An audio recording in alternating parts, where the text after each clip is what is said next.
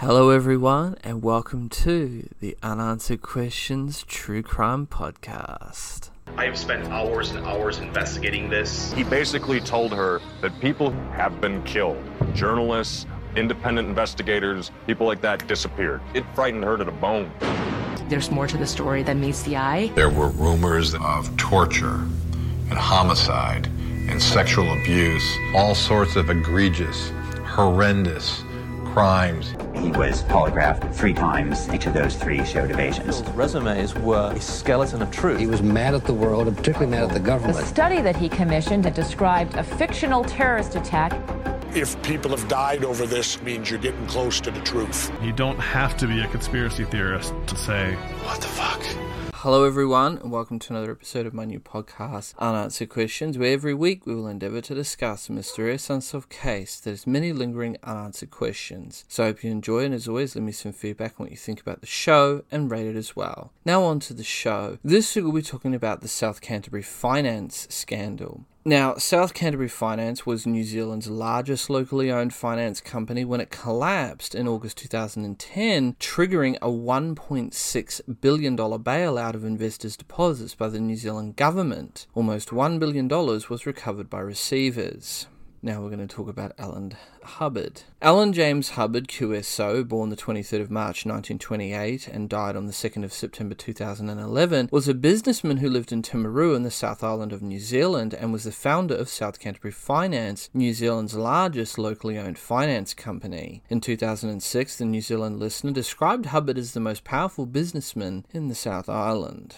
Hubbard was listed on the New Zealand Listener Power List from 2005 through to 2007, and he was listed on the Primary Sector Power List at number 4 in 2009. Hubbard had significant interests in dairy farming, irrigation systems, finance, and helicopters. He was one of three directors of Dairy Holdings Limited, which in 2007 owned 57 dairy units and 10 grazing blocks in the South Island. In the 2006 2007 season, Dairy Holdings Limited milked 44,000 cows on 16,120 hectares and produced 14.3 million kilograms of milk solids. Now we're going to talk about Hubbard's early life. Hubbard was born in 1928 in Dunedin. His parents lived with five children in a three bedroom Dunedin North cottage with no electric lighting. In the Depression, his father was an unemployed plumber who had to plant pine seedlings on a work scheme. Hubbard's first job was on a Taieri Plains dairy farm. He then worked as a clerk for trustees' executors while studying part time for a school certificate, university entrance, and an accountancy degree from the Universities of Otago and Canterbury. In 1953, he and Jean Hubbard, who had been a fellow student at Otago, moved to Timaru, where he did bookkeeping for the Craighead School while establishing the accounting firm Hubbard Churcher. In the mid 1950s, he provided the backing for Dale Shares and Helicopters New Zealand Limited. Also in the 1950s, Hubbard gained control of South Canterbury Finance, a small time lender to local businesses and households. In 1962, Hubbard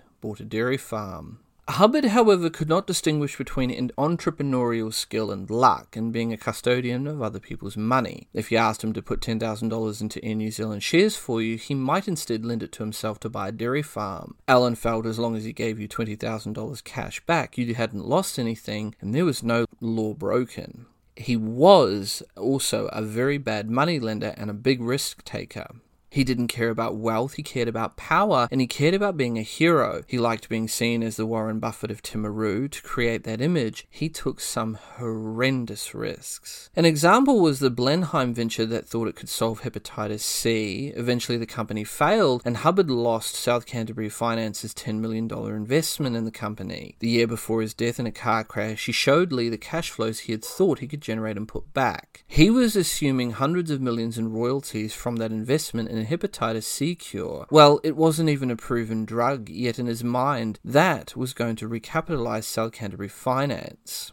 Not a dollar was returned on the Lord of the Rings investment either. Hubbard claimed to be mystified by the losses, but his due diligence had been non existent. Now, as I understand it, he was approached and asked about investing in the Lord of the Rings movie franchise, which was a huge success, making billions of dollars in revenue and being one of the most successful movie trilogies of all time. Now, Alan Hubbard is said to have invested 10 million with the promise of making all of his money back and then some. However, as I understand it, the Hollywood accountants did some creative accounting with the paperwork, and Alan Hubbard was told that he wasn't going to be getting any money back at all. I mean, it got to the point where Alan Hubbard, who was very angry about about being ripped off, wanted to get on the board of directors in Hollywood and argue about getting his money back, but he was eventually talked out of doing so.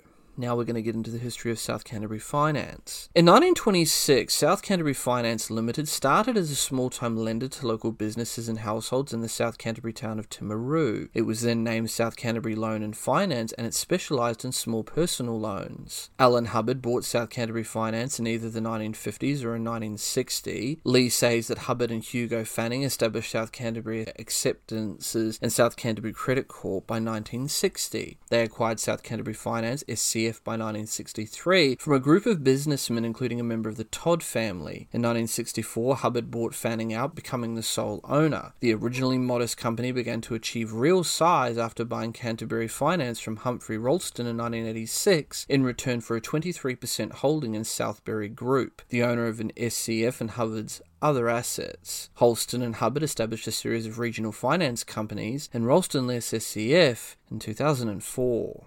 By 1992, South Canterbury Finance had become New Zealand's 10th largest finance company, and in 1992, it was the 7th largest. Hubbard was considered the driving force behind the company's growth as it ultimately became the largest financial institution in the South Island. By the late 2000s, South Canterbury Finance had 35,000 investors, and its assets were considered to be worth almost 2 billion New Zealand dollars. South Canterbury Finance owned 13 companies, including fruit packaging and warehousing company Scales Corporation, helicopter and Tourism Business Helicopters NZ, and a third shareholding in Dairy Holdings Limited, New Zealand's largest dairy farming group.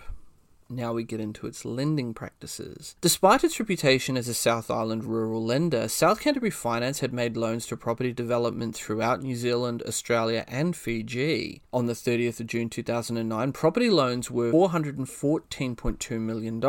Real estate lending represented 207 loans with an average net loan value of 1.15 million. Further, 37% of lending was secured by second or lower ranking mortgages. There were 10 property loans greater than $10 million. For some lending, the interest was capitalized into the loan debt, so borrowers did not have to immediately fund interest payments. One example of a bad property investment was Oakridge Resort, the largest resort in Wanaka. In September of 2009, Oakridge went into receivership after a default on loan payments for a collapsed 48 villa 25 hectare development. SCF was owed owed millions of dollars because of this.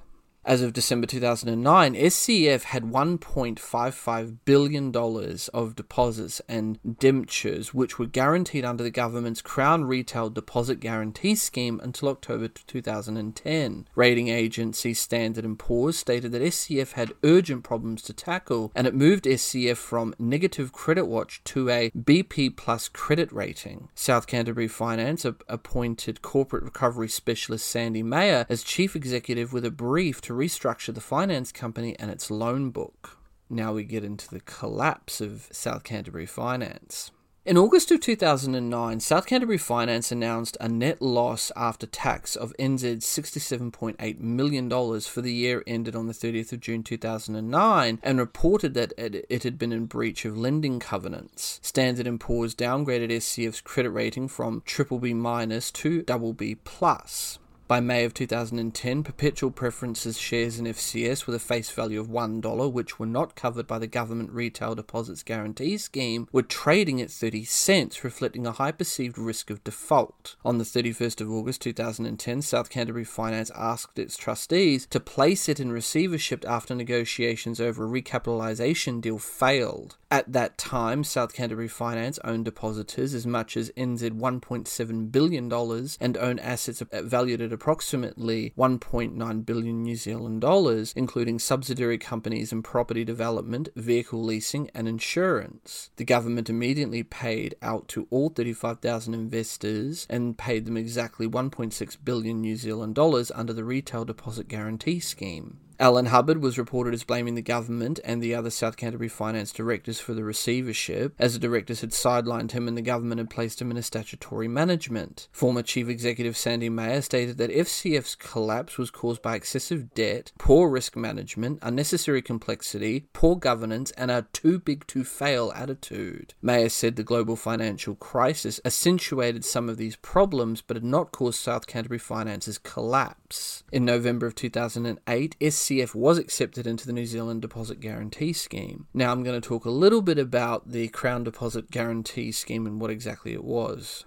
So, the Crown Retail Deposit Guarantee Scheme was an opt in deposit insurance scheme established under the Public Finance Act of 1989 in New Zealand during the Great Recession in 2008 to 2011. Dr. Michael Cullen, Finance Minister at the time of the scheme's introduction, said, quote, The deposit scheme is designed to give assurance to New Zealand depositors. The New Zealand banking system remains sound. We want to ensure that ordinary New Zealanders feel that their deposits are safe in the current uncertain international financial market conditions. End quote. The scheme guaranteed that the New Zealand government would repay those who lost money in failed financial institutions. It was implemented on the 12th of October 2008, administered by Treasury and the Reserve Bank, and at its height resulted in Crown guarantees of over $133 billion.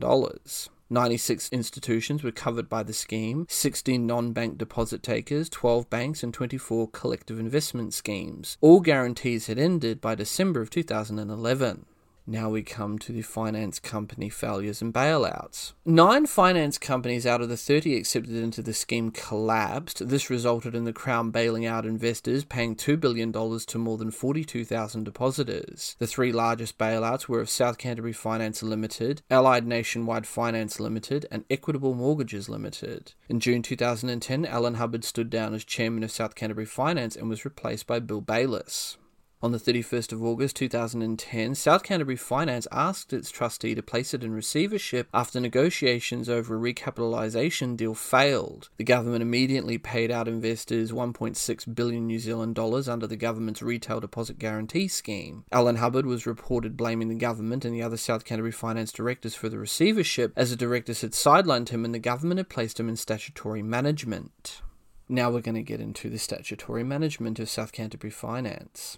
On the 20th of June 2010, the New Zealand government placed Alan Hubbard, his wife Jean Hubbard, and his business Aorangi Securities and Seven Charitable Trust into statutory management, with Trevor Thornton and Richard Simpson of Grant Thornton New Zealand Limited appointed as statutory managers. This decision was based on recommendations from the Securities Commission of New Zealand after a complaint from an investor. Alan Hubbard established Aorangi Securities Limited in 1974. The directors were Alan and Margaret Hubbard, and the share capital was owned by another Hubbard owned company, Foresters Nominee Company Limited. Aorangi had operated as a finance company, having raised $98 million from 407 investors living in Otago and Canterbury and making loans of approximately $134 million to borrowers. The review of the Securities Securities Commission concluded that many of the loans were inadequately documented and appeared to be unsecured and contrary to instructions from investors. The Serious Fraud Office initiated an investigation for fraud. The news was met with disbelief in his hometown of Timaru and elsewhere in the South Island, where Hubbard was seen as a pillar of the community. There was widespread support for Alan Hubbard, and a rally was held for him on the 26th of June 2010 in Timaru, attended by thousands of people who protested against the investigation. In June 2010, supporters of Alan Hubbard started a campaign to clear his name. In July 2010, the statutory managers reported that Alan Hubbard also controlled an additional business that they may not have been aware of when appointed. This was Hubbard Funds Management, an investment management business estimated to be worth $70 million.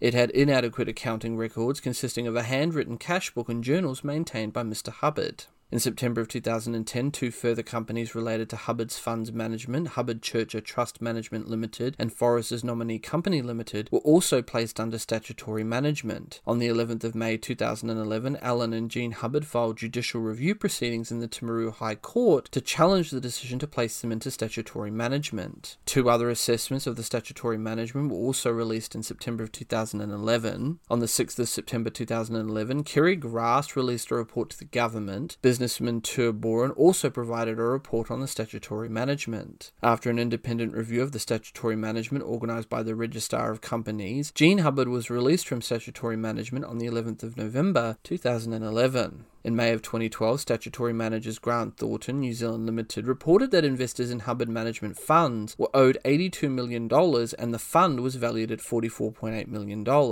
Grant Thornton asked the High Court to decide how to distribute the fund given the lack of a prospectus and given that the largely fictional investor statements had not been reconciled to investment assets for three years. In October 2015, statutory managers Grant Thornton reported paying out 99% of the money investors put into Aorangi Securities Limited Limited and all of the money originally put in by investors to Hubbard Management Funds. This led critics to question whether statutory management had been necessary or if the right approach had been taken by the statutory managers during the period of administration. Now we come to the Serious Fraud Office investigation. On the 20th of June 2011, the Serious Fraud Office announced that it had laid 50 charges of alleged fraud under sections 220, 242, and 260 of the Crimes Act against Alan Hubbard in the Timaru District Court. On the 9th of September 2011, the Timaru District Court made an order permanently staying the prosecution of Alan James Hubbard in light of Mr. Hubbard's death. Now we come to the serious fraud office charges, and we're going to go more in depth into what those charges actually were. So, on the 7th of December 2011, the Serious Fraud Office laid 21 charges against five individuals in respect of South Canterbury Finance. The charges relate to a variety of allegedly fraudulent transactions which have a total estimated value of approximately $1.7 billion.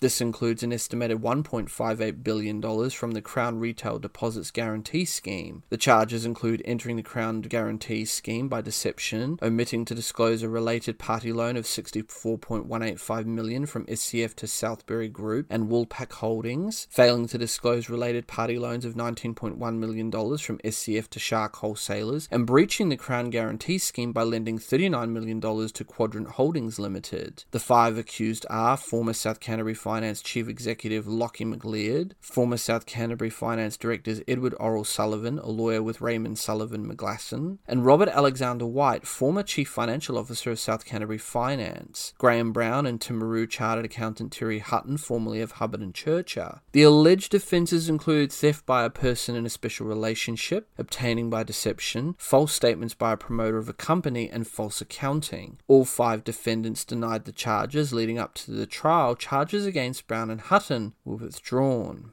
After a trial lasting five months on October 14th of 2014, the Timaru High Court handed down verdicts on the three defendants who stood trial. Robert White and Lachie McLeod were found not guilty on all charges, while Edward Sullivan was found guilty on five charges he faced and not guilty on four other charges. Now we come to subsequent events. In 2017, Capi shareholder Chris Lee investigated the possibility of legal claims by investors to be funded by an Australian litigation funding company, but these have not eventuated. In 2017, the High Court ruled that former investors would receive more than 9.4 million from the proceeds of Alan Hubbard's estate. In 2019, Capi shareholder Chris Lee wrote a book, The Billion Dollar Bonfire, criticizing the sale of SCF assets by the receivers as a fire sale and asking why overseas his offers were not taken up. Hubbard died as a result of an Oamaru car crash. After being stabilized at Oamaru Hospital, he died in a short helicopter ride while being transferred from the hospital to Dunedin Hospital on the 2nd of September 2011. In February 2012, the Oamaru police charged a 40 year old man with careless driving causing death and injury, and he was found guilty in August 2013. With that, this case remains open, but with many unanswered questions that still remain unanswered. Please rate the show and let me know what you guys think about this and the many other cases I've covered. You can follow me on all major social media platforms YouTube, BitChute, Dailymotion. I'm also on Twitter and Instagram. Links are all down below in the description. If you have a case you'd like me to have a look at or cover, don't hesitate to send me a message. I'm your host, and this has been the Unanswered Questions Podcast. Until next time. Next on unanswered questions. Cynthia Elizabeth James Nee Hack, born June 12th of 1994 and died on June 2nd to June 8th of 1989, was a Canadian nurse who disappeared from Richmond, British Columbia on the May 25th of 1989. She was found deceased approximately two weeks later in the yard of an abandoned house, hog-tied and with a nylon stocking wrapped around her throat.